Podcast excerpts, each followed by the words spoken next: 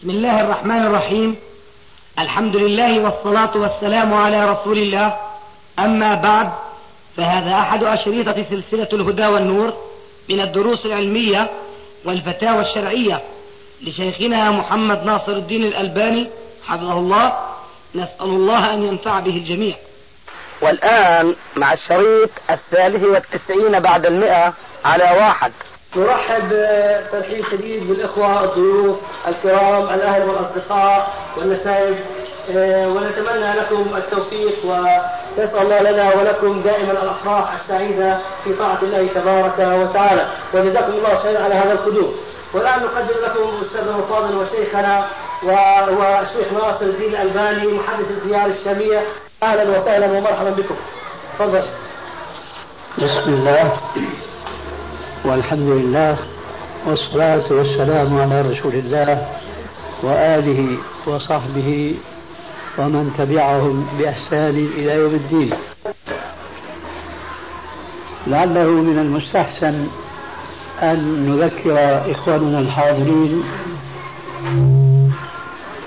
بمناسبة زفاف أخينا حسن ابن أبي عزة خضر الذي نبارك له في زفافه كما كان نبينا صلوات الله وسلامه عليه يبارك لأصحابه فنقول له بارك الله لك وبارك عليك وجمع بينكما في خير.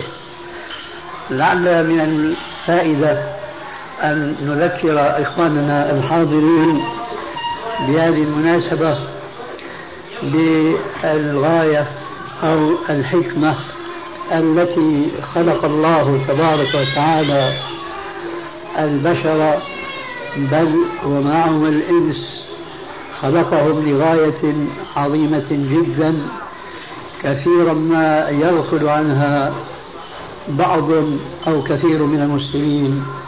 هذه الغاية أو الحكمة هي التي جاء ذكرها ربنا تبارك وتعالى وما خلقت الجن والإنس إلا ليعبدون.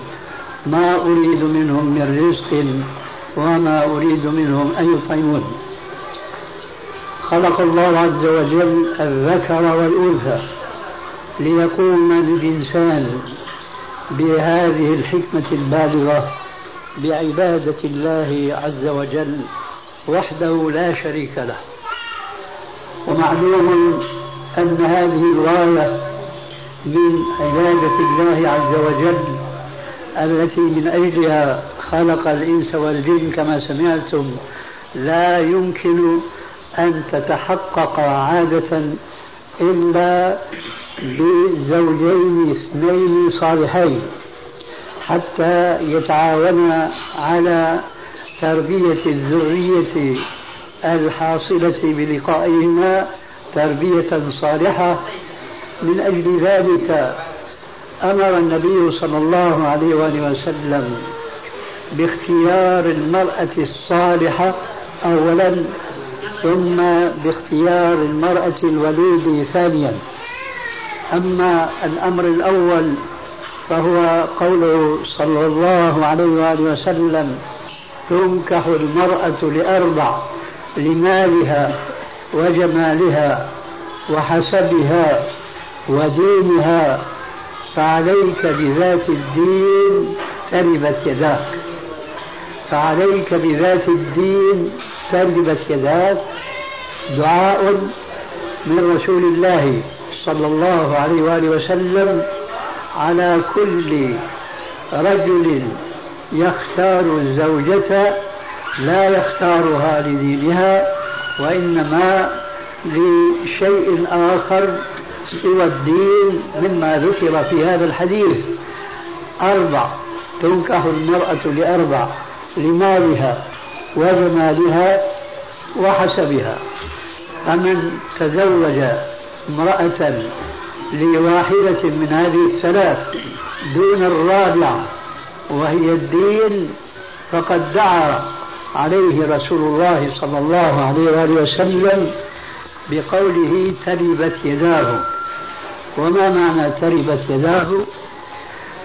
اقتربت لغة مشتقة من التراب وهي جملة دعائية يدعو بها رسول الله صلى الله عليه وآله وسلم بالفقر. ألصق الله بدنه بالتراب كناية عن أن يفقره الله عز وجل فقرا مدقعا بسبب أنه لم يختر الزوجة الصالحة ذات الدين. تنكح المرأة لأربع لمالها وجمالها وحسبها. الرابعة هي التي يحض عليها الرسول عليه السلام فيقول ودينها فعليك بذات الدين أيها الخاطب أيها المتزوج وإلا فأفقر الله يديك. دعاء عليه بالفقر لا سمح الله. هذا هو الحديث الأول الذي أمر به نبينا صلوات الله وسلامه عليه كل رجل يريد أن يقترن بامرأة فعليه أن يختارها أن تكون دينة صالحة. والحديث الآخر الذي حض فيه رسول الله صلى الله عليه وسلم كل فرد من أفراد أمته أن يختار الزوجة الصالحة أن تكون ولودا وأن لا تكون عقيما. ذلك لأن من غاية الزواج الذي أمر به ربنا عز وجل في القرآن وأكد ذلك نبينا صلوات الله والسلام عليه في الحديث وفي السنة الصحيحة. الغاية من هذا الزواج هو تكثير نسل الأمة المحمدية. ولذلك قال ربنا عز وجل في القرآن الكريم فانكحوا ما طاب لكم من النساء مثنى وثلاث ورباع. فانكحوا ما طاب لكم من النساء مثنى وثلاث ورباع. هذا الأمر من الناحية الفقهية كان يفيد الوجوب لولا أن الأصل في الأبضاع وفي الفروج التحريم فلما جاء الأمر بذلك أي جاء الإذن والإذن يرفع التحريم فالآية من الناحية الفقهية تفيد الحظ على الزواج ولا تفيد وجوب الزواج وبخاصة أن الآية تقول مثنى وثلاث ورباع. ولكن الذي يفيد وجوب الزواج من الرجل القادر عليه إنما هو قوله عليه الصلاة والسلام يا معشر الشباب من استطاع منكم الباءة فليتزوج فإنه أغض للبصر وأحصن للفرج ومن لم يستطع فعليه بالصوم فإنه له وجاء فهذا الزواج الذي أمر به نبينا صلى الله عليه وآله وسلم في هذا الحديث أمرا معللا تعليلا عقليا منطقيا. فقال فإنه أغض للبصر وأحسن للفرج.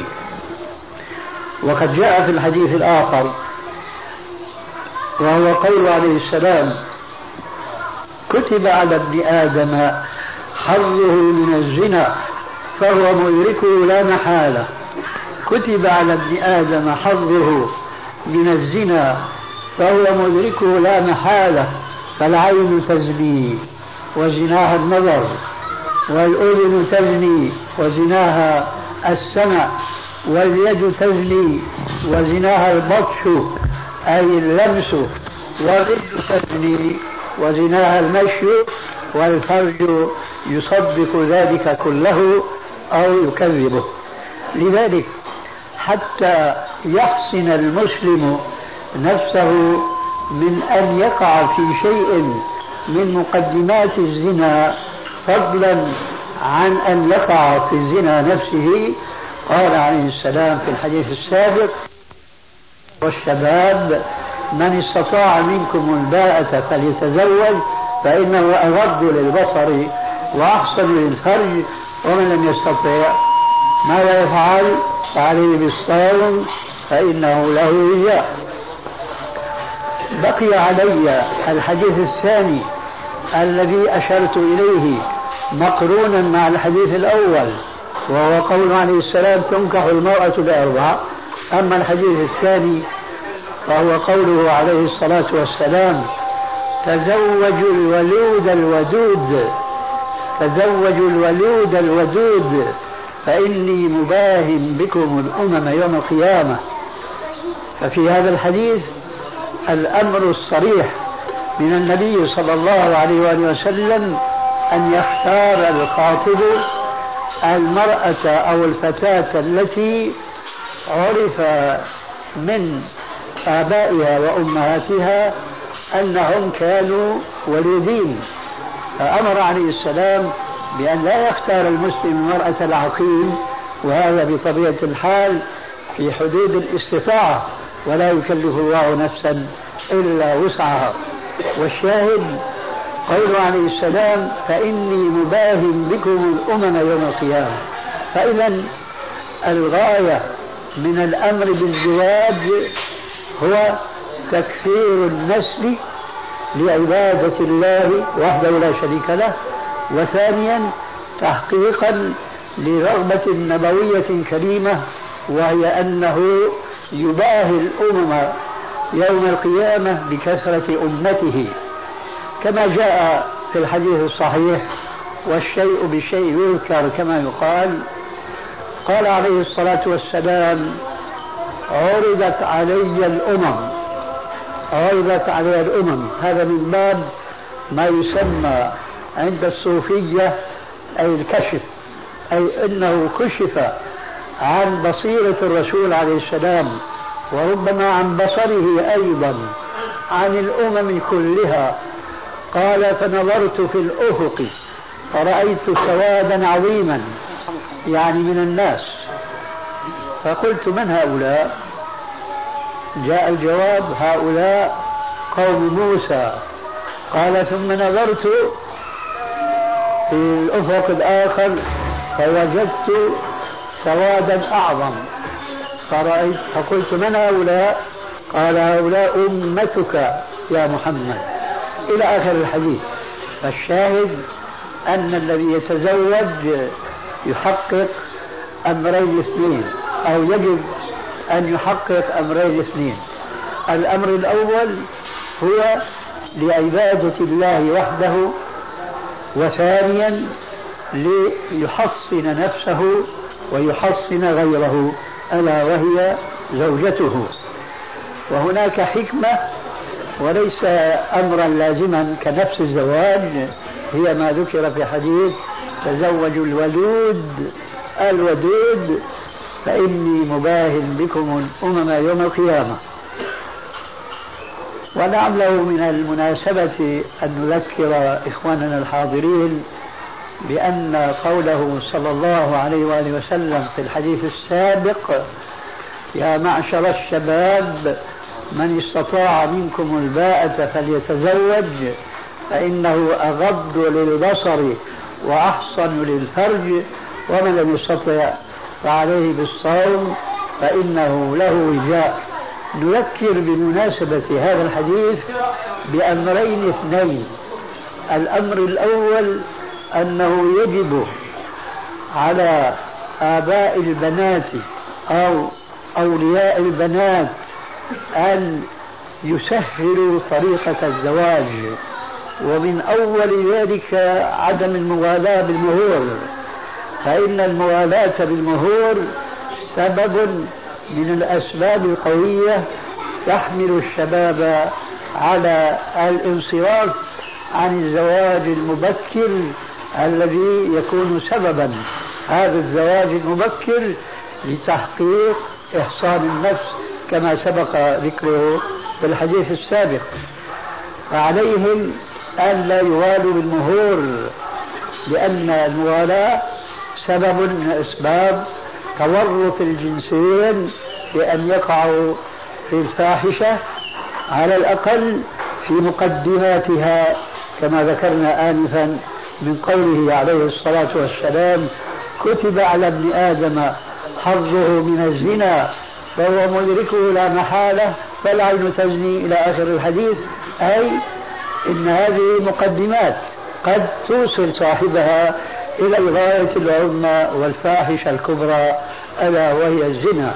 ومن أجل ذلك أخذ هذا المعنى النبوي الجميل شاعر مصر في زمانه وهو الشوقي فقال وهذا أمر طبيعي ومشاهد نظرة فابتسامة فسلام فكلام فموعد فلقاء. فللحيلولة بين هذه النتيجة الأخيرة ألا وهي اللقاء أي الفاحشة الكبرى كما جاء في الحديث يجب الزواج وبالتالي يجب تسهيل وسائل الزواج ومن أول ذلك تيسير المهر وعدم المغالاة فيه وذلك من بركة المرأة حينما يكون مهرها يسيرا وسهلا. ولوازم ذلك لا يخفى عليكم من عدم اشتراط الفراش الوثير والسجاجيد ونحو ذلك. والشيء الآخر الذي ينبغي التذكير به هو أن الزوجين حينما يبني أحدهما على الآخر فيجب عليهما أن يفتتحا هذه الشركة التي لا تشبه الشركات الأخرى لأنها عادة تكون شركة الحياة. فعليهما أن يفتتحا هذه الشركة الطيبة القائمة على طاعة الله ورسوله بصلاة ركعتين. أن يصلي الزوجان ركعتين اثنتين. ولا شك ولا ريب أن ذكر الله عز وجل في هذه الساعة التي لا يملك الشباب عادة أنفسهم إلا أن يقضوا فيها وطرهم بأقرب وقت وهذا بلا شك أمر حلال. ولكن إذا آه، كفح كافح أحدهما شهوته ليصلي كل منهما ركعتين ثم بعد ذلك يتقدم كل منهما إلى الآخر ويقضيان شهوتهما بعد أن قدم بين يدي ذلك طاعة الله طاعة الله تبارك وتعالى. لأن في ذلك افتتاحا للحياة الزوجية والشركة هذه السعيدة بطاعة الله عز وجل فيرجى لهما أن يكون ذلك سببا لسعادتهما في الحياة الدنيا وفي الآخرة. هذه كلمة وذكرى وذكرى تنفع المؤمنين ولا بد عادة في مثل هذه الكلمة وفي مثل هذا المجلس أن يخطر في بال أحد الحاضرين سؤالا حول ما سمعه. فلا مانع عندي أن أسمع ذاك السؤال أو غيره فإن كنت مستعدا وأجد في نفسي له جوابا فعلت وإلا تخلصنا من الجواب بقولنا نصف العلم لا أدري والسلام عليكم.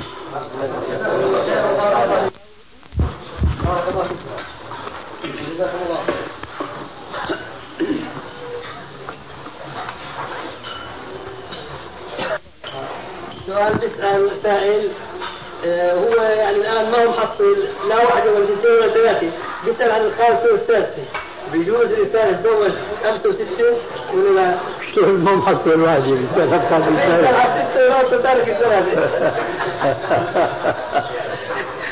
هذا سؤال. هذا ابو عبد الله سؤال ولا بكتي؟ والله سؤال شيخنا بكتي هذا السؤال. هذا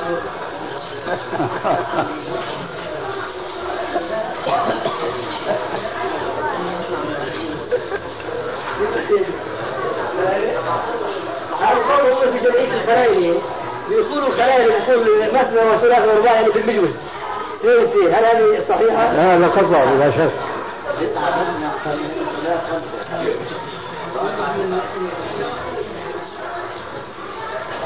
مثنى وثلاث ورباع يعني سنتين أو ثلاث أو أربع. هذا هو المقصود بالآية الكريمة. وهذا جاء ألا تسمعون يا أبا عبد الله؟ هذا التفسير من الآية الكريمة. مثنى وثلاث ورباع. أجمع علماء التفسير أن المقصود اثنتان وثلاث وأربع من النساء. وجاء بيان ذلك في قوله عليه الصلاة والسلام ويجب أن نتذكر أن فهم القرآن لا سبيل إليه إلا من طريق الرسول عليه الصلاة والسلام. لأن الله عز وجل يقول مخاطبا نبيه في صريح القرآن وأنزلنا إليك الذكر لتبين للناس ما نزل إليهم.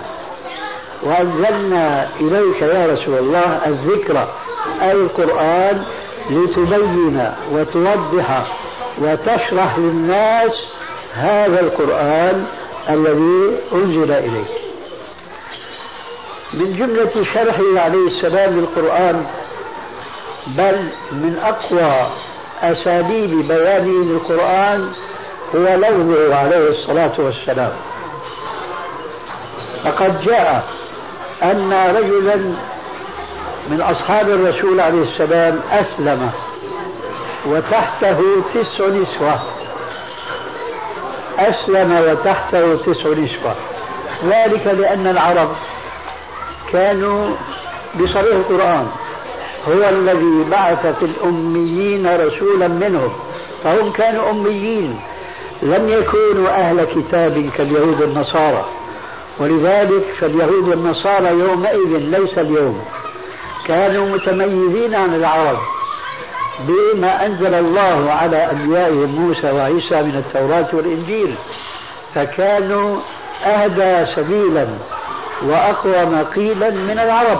العرب جماعة وثنيين لا أخلاق ولا آداب ولا شريعة إلا ما كان يشرع لهم رئيس القبيلة. وكل واحد عنده شريعة ما أنزل الله بها من سلطان. من ذلك أنهم كانوا يتزوجون ما شاءوا من النساء. وفتح باب التزوج بما شاء الرجل من النساء. يكون سببا للإخلال بالقيام بواجب الأسرة وبواجب تربية الذرية لذلك لما أسلم ذاك الرجل وجاء إلى النبي صلى الله عليه وسلم يبايعه على الإسلام وتحته تحت عصمته تسع نسوة. فقال له عليه الصلاة والسلام أمسك منهن أربعا وطلق سائرهن. أمسك منهن أربعا وطلق سائرهن. وكثير من الناس في هذا الزمان هذا الزمان الذي يغزى به المسلمون في عقر دارهم ولو فرضنا أنهم لم يغزوا في عقر دارهم بالكفار بجنودهم وأشخاصهم. يغزون في عقر دارهم بالأفكار التي يتبناها الكفار ويتبرأ منها الإسلام والمسلمون الصادقون المتمسكون بالإسلام. معلوم أن الكفار إلى اليوم لا يزال الكثيرون منهم يهاجمون الإسلام في بعض تشريعاته بزعمهم أنها تشريعات غير منطقية وغير معقولة وغير عادلة. من ذلك أنهم يزعمون أنه ليس من العدل في شيء أن يتزوج الرجل مثنى وثلاث ورباع هذا أمر ينكره هؤلاء الكفار وذلك من ضلال البعيد والمبين ولماذا؟ لو أن هؤلاء الكفار كانوا يعيشون حياة نزيهة ويحيون حياة شريفة لا يعرفون للسفاح ولا للزنا معنى ثم هم مع ذلك ينكرون التثنية بين الزوجتين وأكثر من ذلك لربما كان لهم بعض العذر ولكن الواقع يشهد أن الواحد منهم أقول بلغة أخرى لا أقول يتزوج ينكح مثنى وثلاث ورباع وخماس وعشر وعشرين إلى آخره ولا يجدون في ذلك غضاضة مطلقا ويسفحون دماءهم هكذا عبثا ولا شيء في هذا العمل وهو الزنا وفي الأولاد الزنا الذين يلقون بالمئات إن لم نكن بالألوف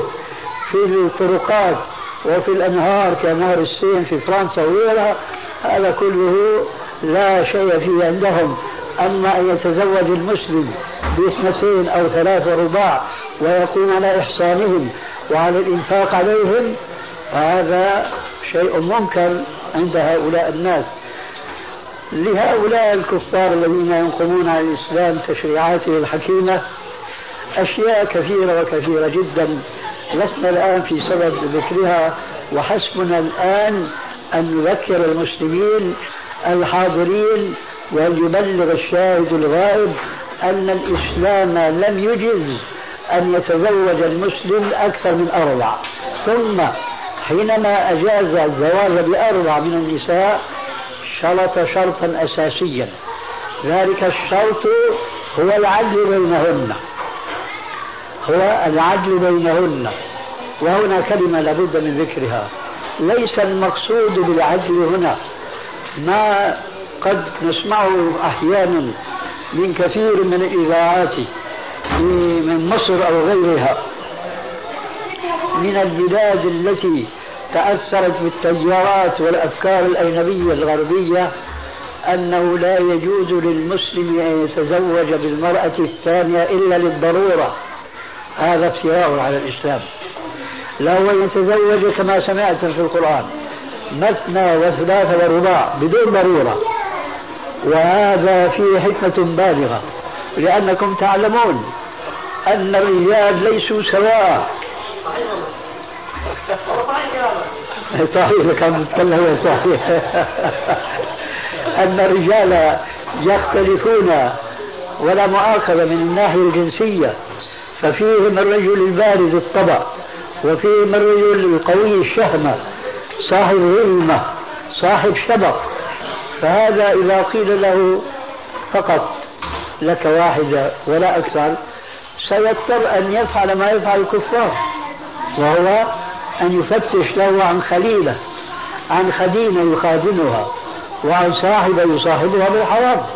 وحينئذ تسري عزوى الزنا من المزني بها إلى زوجته الصالحة العائشة في أصل داره لذلك لا يشترط في هذا الحكم الشرعي فانكحوا ما طاب لكم من النساء مثنى وثلاث ورباع إلا العدل بينهن.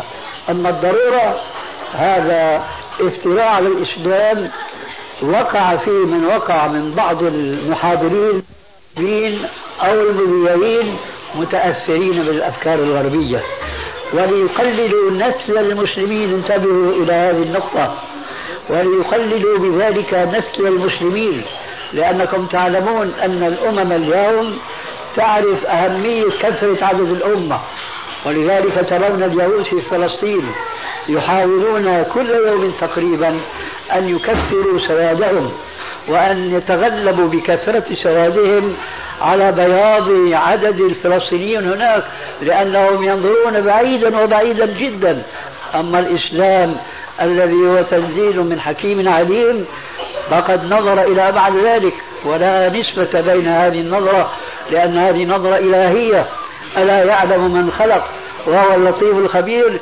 لذلك كان من أدب الرسول عليه السلام أن قال تزوجوا الولود الودود تزوجوا الولود الودود فإني مباهم بكم الأمم يوم القيامة. فحينئذ أن يتزوج المسلم مثنى وثلاثة ورباع فذلك مما يحقق أن يتباهى الرسول عليه السلام بأمته المسلمة يوم القيامة. ويحقق أن يحصن المسلم أكثر من أمرة واحدة فلا ضرورة هناك يشترط أبدا في أن يتزوج أكثر من واحدة وإنما الشرط الأساسي كما قال تعالى في القرآن فإن لم تستطيعوا فواحدة إن لم تستطيعوا العدل بين النساء فحينئذ واحدة. ثم ما هو هذا العدل؟ ولعلي أطلت في هذه الكلمة فأختصر إلى هنا. ما هو العدل المفروض في القرآن والمشروط لتزوج المسلم أكثر من واحدة؟ هو ما يمكن أن نسميه بالعدل المادي وأعني بذلك ليس العدل القلبي.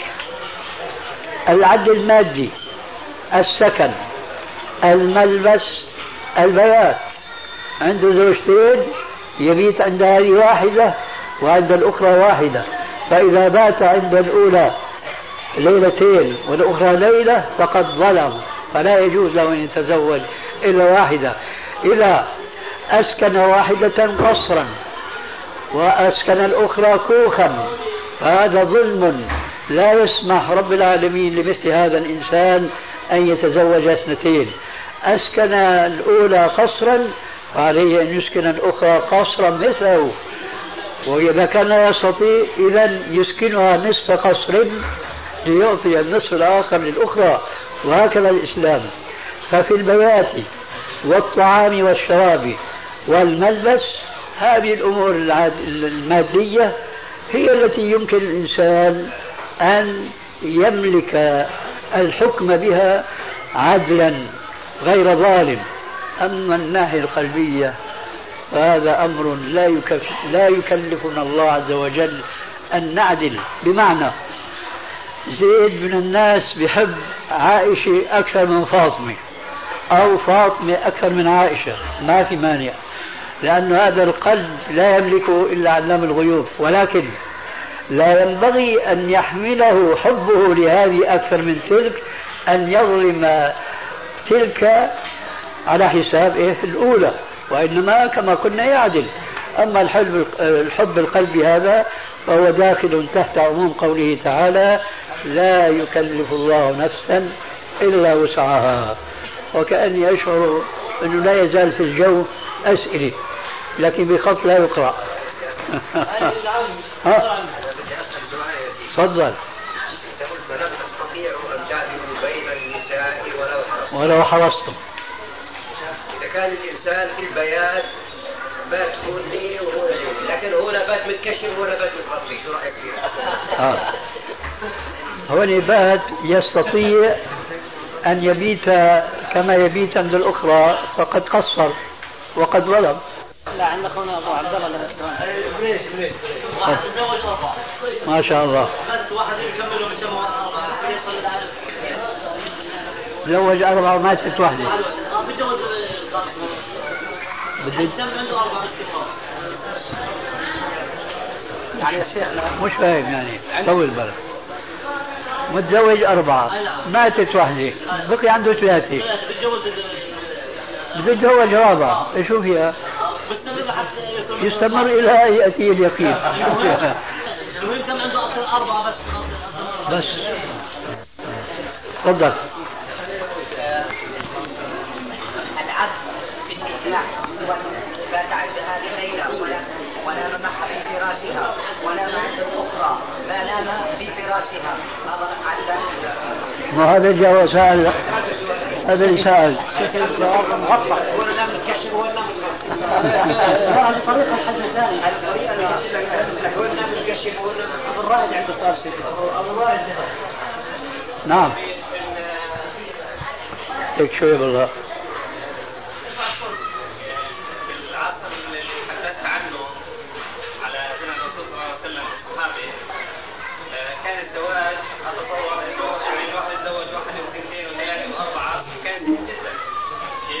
كان إيش؟ سهل جدا نعم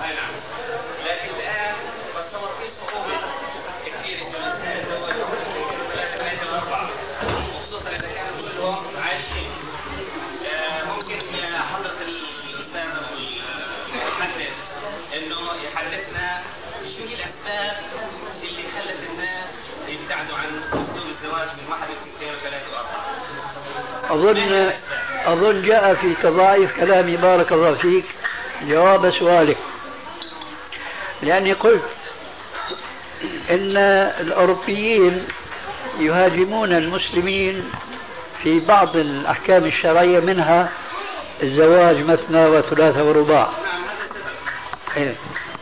وقلت إن بعض المسلمين من المحاضرين والمذيعين اشترطوا لهذا الزواج مثنى وثلاثة ورباع الضرورة. فأبطلت أنا هذه الضرورة. فهذا من جملة الأسباب التي صدقت وصرفت المستطيعين من المسلمين أن يتزوجوا مثنى وثلاثة ورباع. في سبب ثاني هذا لا يتعلق بالمستطيعين. يتعلق بالمتوسطين وبالفقراء والمساكين من الرجال وهو أيضا سبب سبق ذكره وحضضت الناس على الابتعاد عنه ألا وهو المغالاة بالمهور. والمغالاة باشتراط شروط ما أنزل الله بها من سلطان. بدنا بيت صفته كذا بدنا فرش صفته كذا إلى آخره. كل هذه عقبات في سبيل تيسير الزواج حتى ولو بواحدة فما بالك باثنتين؟ نعم. بارك الله فيك. إذا إذا سمحت. إذا سمحت. هيك المجتمع. هذه كلمة ما تؤاخذني. نسمعها كثيرا. ولكن يجب أن نعلم أن كلمة المجتمع كلمة معنوية وليست مادية. إلا إذا لاحظنا المعنى الذي يأكل عنه الناس وهو المجتمع من من الذي يكونه؟ من الذي يوجده؟ أليس هو أنا وأنت وزيد وبكر وعمر؟ إذا لماذا نقول نحن في مثل هذه المناسبات حينما نرى المجتمع وهنا آه، نذكر بأدب عربي حينما نقول المجتمع لماذا نعيب المجتمع؟ والمجتمع ليس شخصا يعاب وإنما الذي يعاب أهله إن كان المجتمع فاسدا وإن كان المجتمع صالحا فالذي يمدح إنما هو أهله أيضا. ولذلك كان مما قيل قديما وعزي للإمام الشافعي نعيب زماننا والعيب فينا. وما لزماننا عيب سوانا. فالآن حينما نقول في مثل هذه المسألة أو غيرها هيك المجتمع ما واجب المسلمين حينئذ أن يظلوا يقولون بلسان قالهم أو بلسان حالهم؟ هيك المجتمع هيك النساء عم يطلعوا متبرجات شو نساوي؟ شو نساوي؟ اتقوا الله اتقوا الله في أنفسكم في نسائكم. في بناتكم. كلكم راع وكلكم مسؤول عن رعيته. يا ترى إذا رجعنا إلى التاريخ الأول وينبغي أن تتحقق الحكمة التاريخية التي تقول التاريخ يعيد نفسه. صحيحة الجملة؟ هذه صحيحة وليست بصحيحة التاريخ يعيد نفسه. إن أخذنا بأسباب التاريخ الأول عاد ذاك التاريخ. وإن لم نأخذ بأسباب التاريخ الأول لن يعود ذلك التاريخ أبدا. وهذا من معاني قوله تعالى إن تنصروا الله ينصركم لله عز وجل في هذه الحياة وفي هذا الكون سنن منها سنن كونية طبيعية ومنها سنن شرعية إلهية. فمن اتخذ الأسباب الأولى والثانية وصل إلى الهدف المنشود وإلا فلا.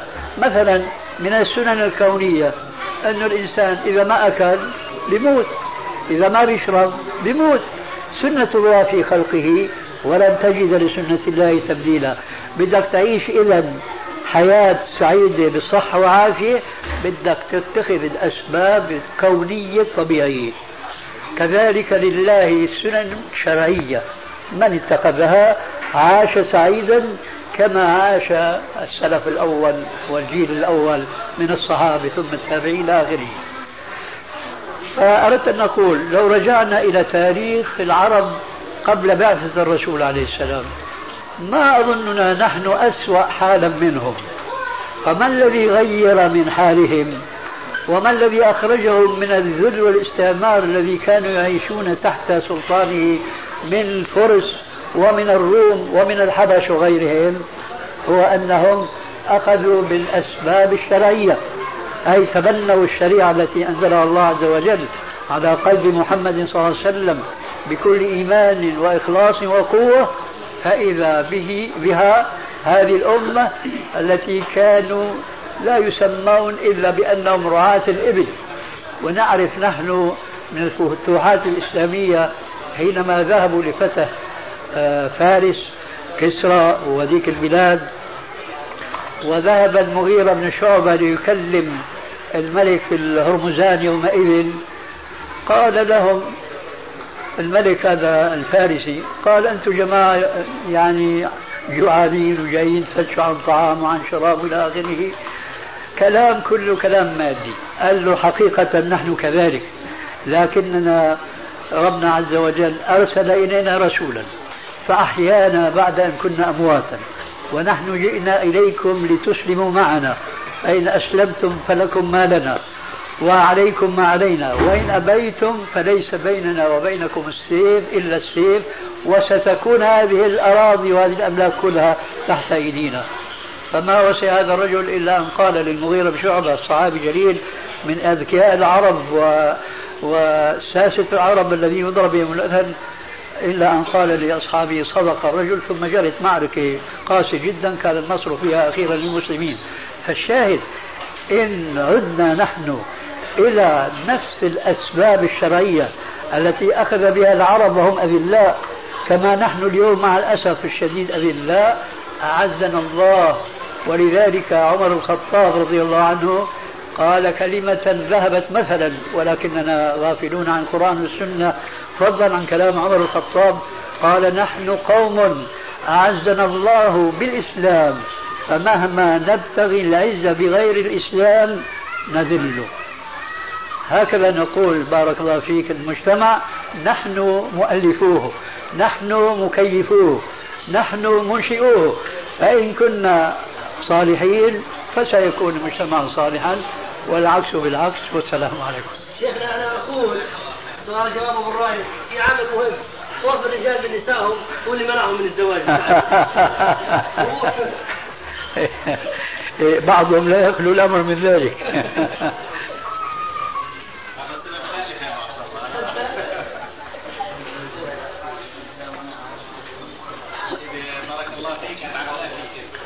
عفوا هذه تعبكم راحة. نحن قادر على الزواج ومقتدر على المهر وعلى العدل. تنصح الشباب أن يأخذوا اثنتان وثلاث أنصح من كان منهم مستطيعا وليس لي كلام بعد كلام القرآن والسنة. فانكحوا ما طاب لكم من النساء مثنى وثلاث ورباع والشرط العدل وإلا فالأمر واضح. حكم ترك الصلاة ما حكمه؟ لا شك أن الصلاة هي الركن الثاني من الإسلام.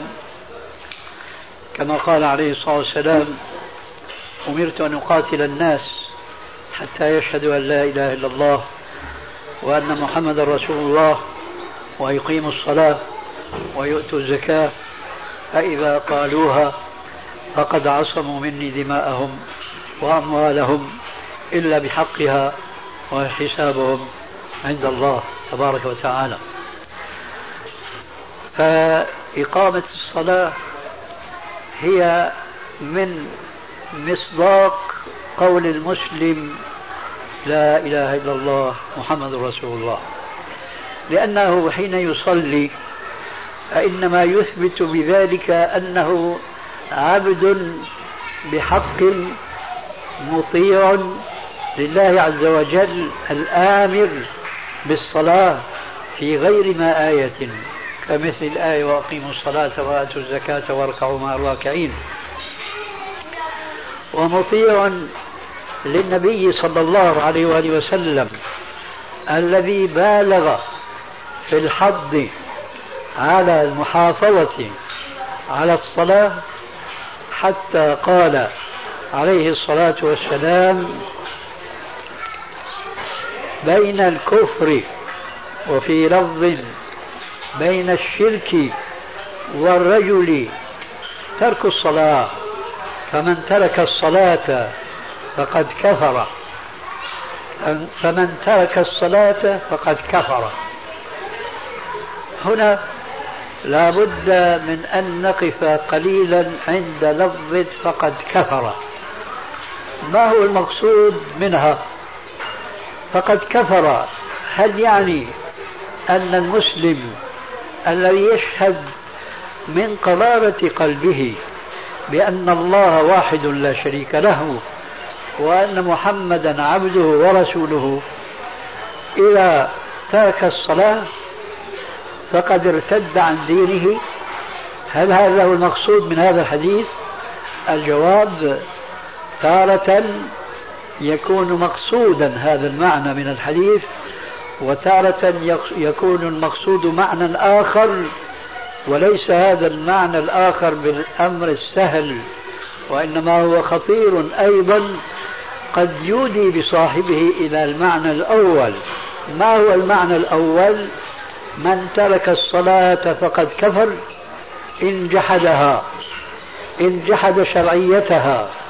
إن قال كما يقول بعض الشباب الذين ربوا تربية غير إسلامية ولو كانوا في عقر دارهم. ليش الصلاة؟ وليش الوضوء؟ وليش الغسل؟ هذه الأمور شرعت في الجاهلية شرعت لقوم ما يعرفون النظافة ولا يعرفون الطهارة.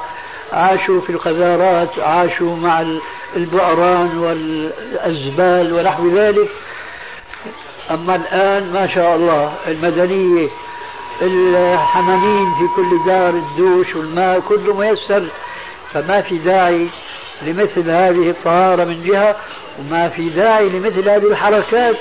فالحركات الرياضية تغني الشعوب اليوم عن هذه الحركات البدنية التي شرعت في زمن مضى وانقضى. هؤلاء الشباب الذين قد يدور في أذهانهم هذه المعاني الكافرة وقد يتجرأ بعضهم فيتلفظ بها بألسنتهم. هؤلاء هم المقصودون مباشرة بقوله عليه السلام فقد كفر أي ارتد عن دينه. أما المعنى الثاني فقد كفر أي قارب الكفر وأشرف عليه إذا كان يؤمن بشرعية الصلاة ويدين الله أي يعبده بأن يعتقد بما شرع له من الصلاة ولكن لسان قاله أحيانا ولسان حاله دائما يقول الله يتوب عليه قول الله يتوب عليه معناها أنه معترف بذنبه مع ربه معترف بأن هذه الصلاة يجب أن يؤديها. وليست كما قال الفريق الأول هذا زمان مضى وانقضى. لا هذا يعترف بهذه الشرعية لكنه مقصر في, في الإتيان بها. هذا لا يكفر كفرا يخرج به عن الملة ولكن يخشى مع مضي الزمان أن يموت كافرا. لماذا؟ نحن اليوم نسمع كلمة إلى علاقة بالأشياء المادية مثلا الصيانة. شو هي الصيانة؟ صيانة البرادات الثلاجات السيارات وإلى آخره. السيارة ماشي ماشي حالها لكن بدها صيانة. كل سفرة مثلا طويلة أو كل سنة أو إلى آخره. وإذا لم يفعل هذه الصيانة كان مصير السيارة أن تموت وتهلك وهكذا القلب اللي هو الموتور اللي يحيا به هذا الإنسان. كمان هذا القلب هو بحاجة إلى صيانة. لكن أكثر الناس لا يعلمون. يقول الرسول عليه الصلاة والسلام في الحديث الصحيح الذي أخرجه البخاري ومسلم في صحيحيهما من حديث النعمان بن بشير رضي الله عنهما. النعمان بن بشير صحابي ابن إيه؟ صحابي. هذا النعمان بن بشير هو الذي مات في الحرب التي أشرنا إليها. اللي ذهب المغيرة إلى الهرمزان وتكلم معه بذاك الكلام اللي فيه عزة الإسلام؟ كان هو قائد الجيش المسلم يومئذ فقال لهم إن أنا مت فيكون القائد فلان وإن مات ففلان إلى آخره. ولما هجم الجيش بعضهم على بعض وقع شهيدا فراى أحدهم فوضع رمحا ووضع عليه علما مميزا حتى يجدوه بسهولة. فوجدوه قد مات وقد طعن عشرات الطعنات. هذا النعمان يروي عن نبينا عليه الصلاة والسلام أنه قال إن الحلال بين والحرام بين وبينهما أمور مشتبهات لا يعلمهن كثير من الناس. فمن اتقى الشبهات فقد استبرأ لدينه ومن حام وإن لكل ملك حمى وإن حمى الله محارمه ومن حام حول الحمى يوشك أن يقع فيه. هذا الذي لا يصلي هذا حام حول الحمى يوشك أن يقع فيه. تمام الحديث؟ ألا وإن في الجسد مضغة. إذا صلحت صلح الجسد كله وإذا فسدت فسد الجسد كله ألا وهي القلب. هذه المضغة بالتعبير المادي بحاجة إلى صيانة. ليس فقط السيارة والبراد والثلاجة وإلى آخره. هذا أولى وأولى أن يصان لأنه كما أنه القلب اللي بنعرفه نحن عبارة عن مضغة وأنه يمرض ويصح فالأطباء دائما وأبدا يحرصون كل الحرص أن يظل قلب الإنسان سليما حتى يعيش سليما خاصة بالنسبة للشيوخ المسنين مثلي أنا. لأنه إن كان قلبه مريضا فسرعان ما بسبب تركه للصيانة سيصبح إيش؟ عدما. هذا القلب المادي الذي يعنى به الأطباء الماديين عناية تامة جدا أكثر من أي مكان من البدن لأن البدن يستطيع أن يعيش إلا بهذا القلب. مهما فقد من عضو إلا هذا القلب إذا فقده فقد نفسه تماما. هذه العناية المادية بالقلب يجب أن يعنى بهذا القلب عناية أسمى وأسمى وأعلى من عناية الأطباء الماديين بهذا القلب حتى يسلم وحتى لا يعرض نفسه لما قال عليه السلام في الحديث السابق من ترك الصلاة فقد كفر أي عرض نفسه للكفر. هذا إذا آمن بشرعية الصلاة. أما إذا قال بلا صلاة بلا كذا فهذا مصيره النار يحشر مع فرعون وهامان والكفار جميعا في الدرك الأسفل من النار. هذا من أهمية الصلاة في الإسلام ولذلك فمن كان مبتلا من كان مبتلا من الشباب بل ومن الكهول أيضا مع الأسف الشديد من كان مبتلا بالصلاة بتركها أو التهاون بها فعليه أن يذكر هذه الحقيقة وأن يحافظ على أداء الصلوات في أوقاتها وليس هذا فقط وأرجو أن تنتبهوا ليس هذا فقط بل وأن يصلوها في المساجد. لأن الله عز وجل يقول في صريح القرآن الكريم وأقيموا الصلاة أول أمر وآتوا الزكاة ثاني أمر واركعوا مع الراكعين. ثالث أمر. هذا الأمر الثالث ليس تكرارا للأمر الأول. لو حذفنا ما بينهما و... وآتوا الزكاة شو بصير معنا؟ وأقيموا الصلاة واركعوا مع الراكعين. هل تكرار؟ حاشا لله. كلام الله عز وجل لا مثل له في البلاغة والفصاحة. وكون من جوامع الكلم كلمة قليلة تعطي معاني كثيرة جدا. أقيموا الصلاة ليس معناها أدوها انتبهوا. ليس معنى أقيموا الصلاة أدوها فقط وإنما معنى أقيموا الصلاة أي أحسنوا أداءها. إقامة الشيء هو تقويمه وإجلاسه. لو أراد الله عز وجل أن يأمر فقط بالصلاة بيقول لك أدوا الصلاة. لكنه قال وأقيموا الصلاة أي أحسنوا أداء الصلاة إذا صليتم. ثم أمر بأمر ثان في آخر الآية واركعوا مع الراكعين الراكعين جمع أي اجعلوا ما أمرتم به من إقامة الصلاة مع الراكعين في المساجد. الواقع السؤال يدور حول العريس وصلاة الجماعة يعني بالحديث العريس وصلاة الجماعة نعم هل له إجازة أو رخصة بحضورها وعدم حضورها؟ لو كان له هذا سؤال مهم وله علاقة في موضوعنا في الصميم. عليكم السلام ورحمة الله وبركاته. نعم بس أنا أظن أنه سمع من قبل وتهيأ. تهيأ للأمر. لا يجوز ترك الصلاة مع الجماعة حتى في صلاة الخوف. عند الفقهاء صلاة اسمها صلاة الخوف. فنسميها اليوم بصلاة الحرب. والمسلمون يقاتلون أعداءهم لا تسقط صلاة الجماعة.